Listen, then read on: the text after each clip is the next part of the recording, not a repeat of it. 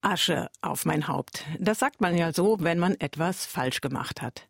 Asche aufs Haupt, das gibt's für viele Menschen auch am heutigen Aschermittwoch.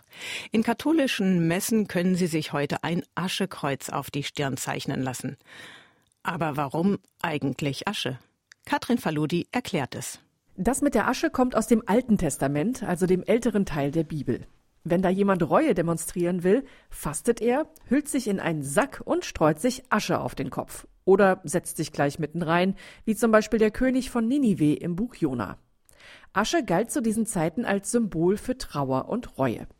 Daraus ist später ein Brauch entstanden, der heute noch in der katholischen Kirche gepflegt wird. Ein Aschekreuz auf der Stirn.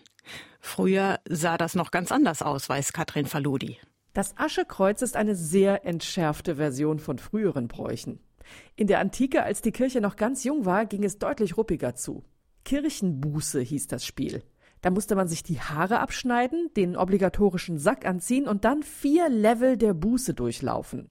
Von Level 1, der Sünder muss sich vor der Kirchentür auf den Boden werfen und laut weinend um Wiederaufnahme betteln, bis Level 4, er durfte den ganzen Gottesdienst bleiben, musste aber stehen. Je nach Vergehen konnten die einzelnen Klassen mehrere Jahre andauern, Level 4 mitunter sogar lebenslang. Das hieß, unter Umständen war ein Mensch sein Leben lang gebrandmarkt. Für alle sichtbar wurde er an seine Schuld erinnert. Ziemlich harte Sitten. Ja, das fanden die Kirchenoberhäupter dann irgendwann auch. Im Laufe der Zeit fuhren sie die öffentlichen Demütigungen deshalb runter und führten die Praxis der Beichte ein. Da konnte immer noch jeder Sünder bereuen und büßen, aber eben nicht mehr öffentlich. Zusätzlich hat sowohl die katholische als auch die evangelische Kirche die Asche als Zeichen der Reue und Besinnung beibehalten.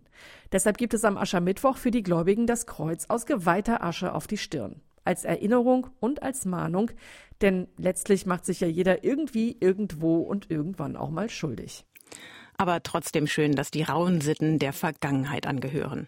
Heute am Aschermittwoch kann sich also jeder, der will, sein Aschekreuz abholen, über sein Leben nachdenken und während der Fastenzeit neue Wege Richtung Gott einschlagen. Das geht natürlich auch alles ohne Aschekreuz, aber manchmal ist so ein sichtbares Zeichen ja auch eine gute Stütze zur Erinnerung.